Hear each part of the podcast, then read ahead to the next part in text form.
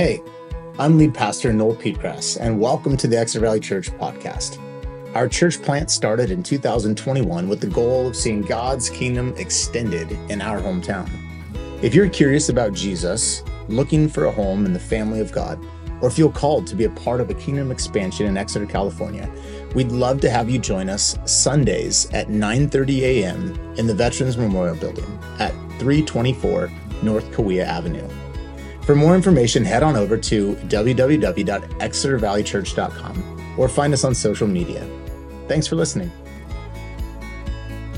All right, so last time, you remember last time? I remember it now, Last time we talked about the gift of tongues, and I was telling you, we've been going through this series on unpacking the gifts of the Spirit in our church, and coming out of 1 Corinthians 12, 13, and 14, and I wanted to just talk specifically about the gift of prophecy. And, we've been engaging in this idea that these spiritual gifts, we believe, continue for the use of in the church today. And we believe that Paul has a lot of instruction for us in particular in these three passages. And so, we believe, like Paul says, that these are gifts that we need to eagerly desire and pursue. And he has a lot of really great things to say about the gift of prophecy. In fact, in these three passages, it seems like he is doing a lot to downplay the gift of tongues, even though he says, I wish that you would all speak in tongues. Yep. He boasts about how often he speaks in tongues. So he valued the gift of tongues, right. But he really values the gift of prophecy. And so it's a fun, kind of a fun conversation to have, but there's still a lot of mystery around this gift. Yeah. Like, how would you describe what you think this gift is? I mean, I hesitate to say define. I don't need to get overly technical, but how would you describe the prophetic gift and how it's designed kind of to operate in the church today? Just to try to say it simply, I think it's the inheritance of every believer to hear the voice of God for themselves, for their own life. The prophetic is when we hear the voice of God for somebody else's life. Okay, there you go. Yeah, that's awesome. Now, so a prophet could be described as someone who foretells the future, but what you're saying seems like that could be part of it, but it seems like there's some nuance there. And, and so how would you describe the gift of prophecy in terms of, in that context, is this like fortune telling? It seems like you're describing it in a way that's a little bit different than that. Yeah. So New Testament prophecy is encouragement centric. You know, like it's always encouraging for the person who hears it. Yeah. Could that include a word about their future? It could. Yeah. It absolutely could. It could be something about their life right now. Right. This is something that I believe God is speaking to you right now. You're a man of purity, you're beloved, that's totally prophetic. Yeah. I think that kind of normalizes the gift to a certain extent as well, because it doesn't feel particularly risky to say those things over somebody, Okay, so let's go here now. Let's talk about, so you referenced the idea of the New Testament gift of prophecy. Let's talk about the gift of the prophetic or the office even of prophet in the Old Testament, and how you see that gift kind of translating through time into the New Covenant and then into the modern day church, what you and I are living in today. How would you, I guess maybe more specifically, how would you say, let's start with this. What's the difference between Old Testament prophecy and New Testament prophecy in your mind? Yeah. So Old Testament prophecy in a lot of ways was higher stakes, Yeah. Thus saith the Lord. Thus saith the Lord. Exactly. Yeah. So Old Testament prophecy, the Holy Spirit would come on somebody very strongly and tangibly and give them a word.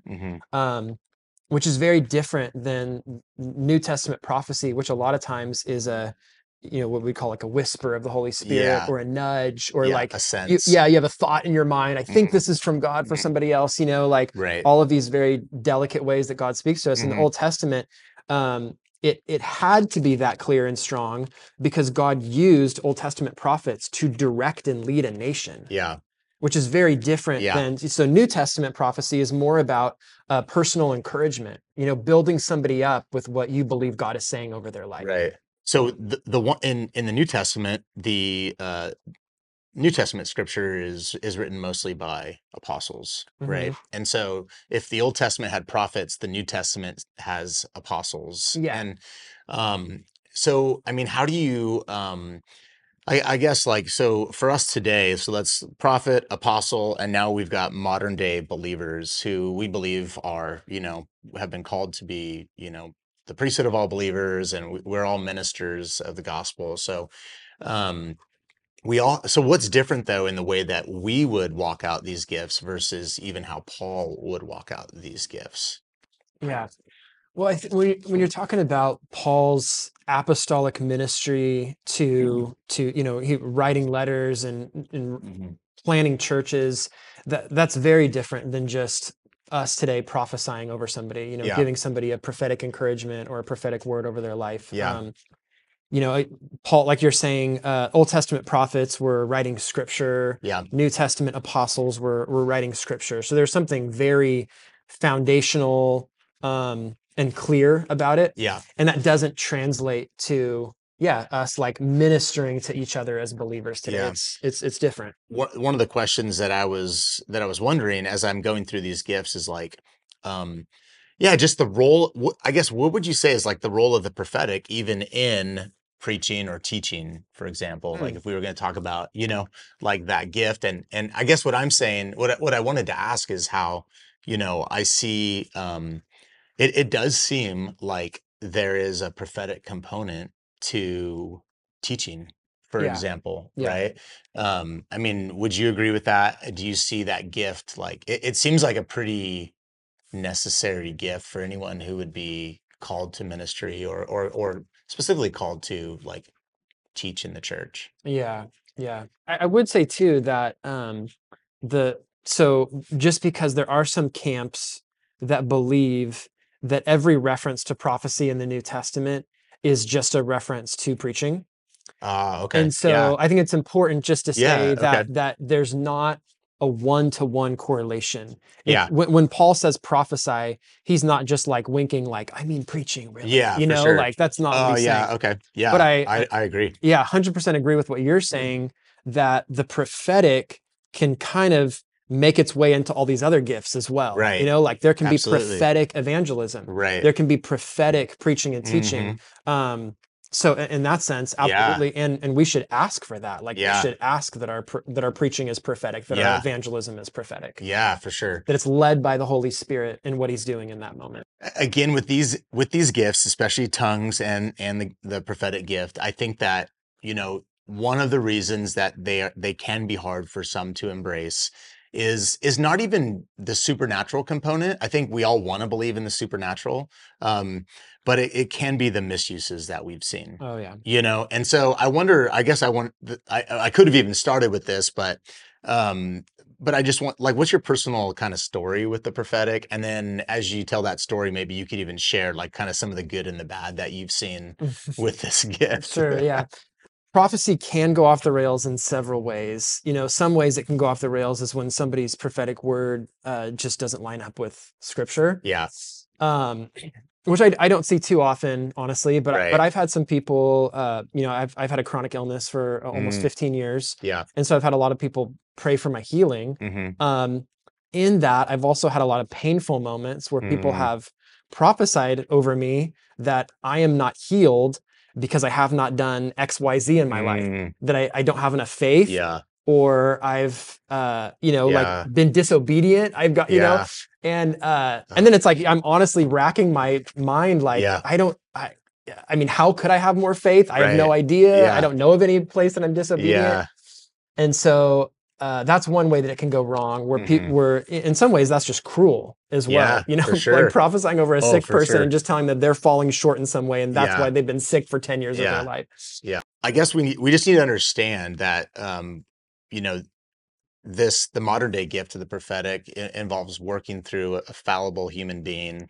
And there will be mistakes made, you know, and even, I mean, I hear certain people called false prophets because they prophesied something, and maybe it was more, you know, kind of fortune-telling version that didn't come true or whatever. Yeah. But I think we, you know, there's a way in which we have to be able to understand that these are, you know, we're fallible.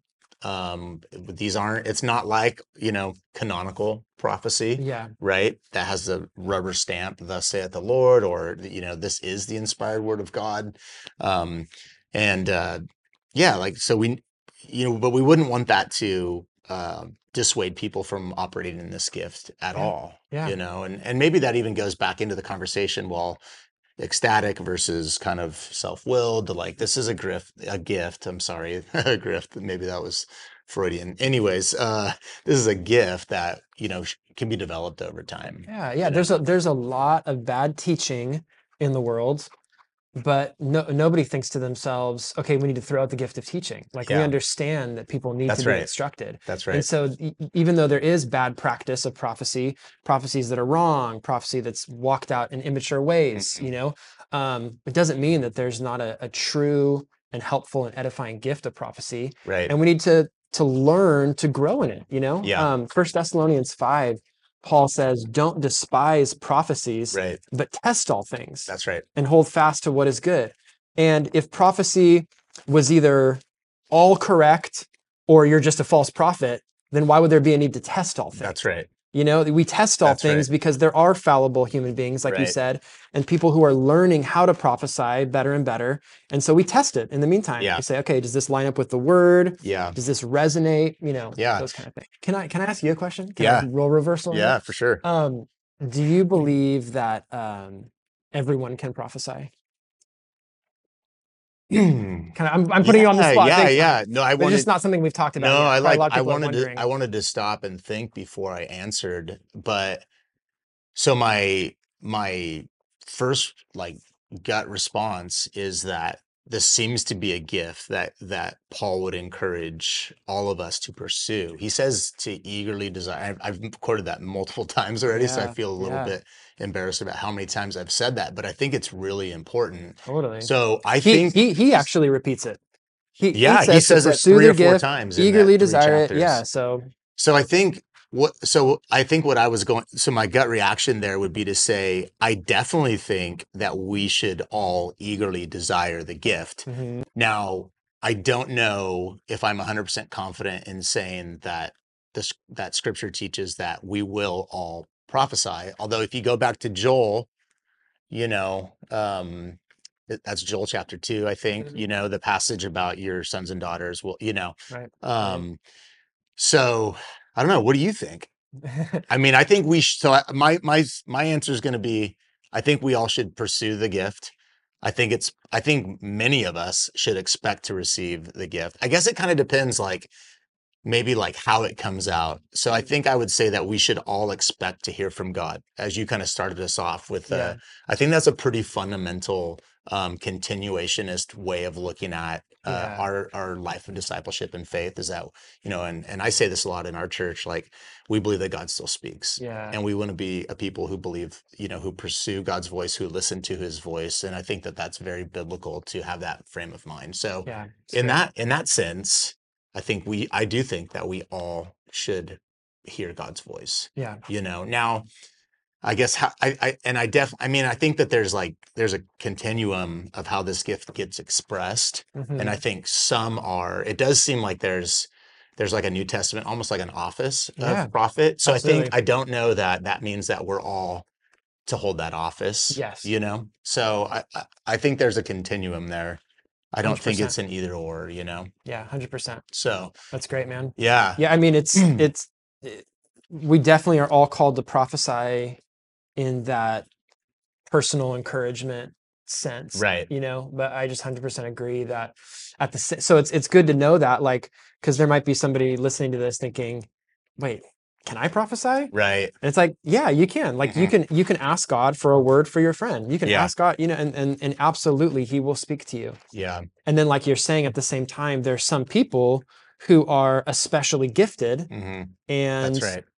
So we honor them and want to receive from them. You know, like our friend Danny Bartlett seems to be more gifted. That's right. Than most people with the gift of prophecy, and And so he prophesies at a higher level and more often mm-hmm. than other people. Yeah, for sure. We all are, I think the gift is available. I think we're all to pursue, but it does seem like some people are more, gifted yeah. in a particular area. I guess I would just want to say, I think that, just like from my church, like we that idea, like I love the definition that you started with, just like the idea that we are all pressing into hearing God's voice. I think that's a fundamental, mm-hmm. That we all need to be embracing. And we are contending to be the kind of church that believes that God still speaks. I actually think that that's a little bit like harder than it sounds like intuitive. Well, yeah, God still speaks. But I think that, maybe it's being American, maybe it's, I've heard all the critiques, like the post-Enlightenment way that we think about things, we're overly rational potentially. But I think that it's something that has to be contended for, to be able to hear the voice of God. So I wouldn't want to take that for granted. Yeah. And I think that that's critically important. And then I have seen, I tell our church often, this church would not be here if it were not for the prophetic, and even the words wow. that were spoken into my life, some of which were pretty directive and which, took some time for me to see the fruition of, and I'll be honest. Yeah, it was sometimes hard in that in between period to hold on to a particular prophetic word. Yeah. But I think I have seen I know that the power of the prophetic has been vital wow. in the establishing of our church and even just in my own discipleship. And because of prophetic words that were spoken to me, I have matured in a way I would not have as a believer. I have grown in gifts that I would not have grown in as a disciple of Jesus. And so yeah, wow. I've just seen, I know that there's some dangers out there. I know there's things to avoid. Mm-hmm. But I think that, I'm just testifying to, the encouragement, the edification that's possible when this gift is used well. Yeah. And I want to see churches that thrive in this gift. So, come on. Yeah, man. So thanks for being with us today. I just appreciate your time, man. Appreciate your wisdom. Thanks for having me. Yeah, man, we'll do it again. We'll see what episode we bring you back for, but this won't be the last time. All right. Sounds good. Just make sure to have Megan on a few more times before me. I don't want to take that record. Yeah. Thanks, Glenn. Appreciate you, man. Hey, it's Pastor Noel again. Just wanted to say thanks so much for joining us here at the Exeter Valley Church podcast. And don't be afraid to join us in person on a Sunday morning, 9:30 a.m. at the Exeter Memorial Building.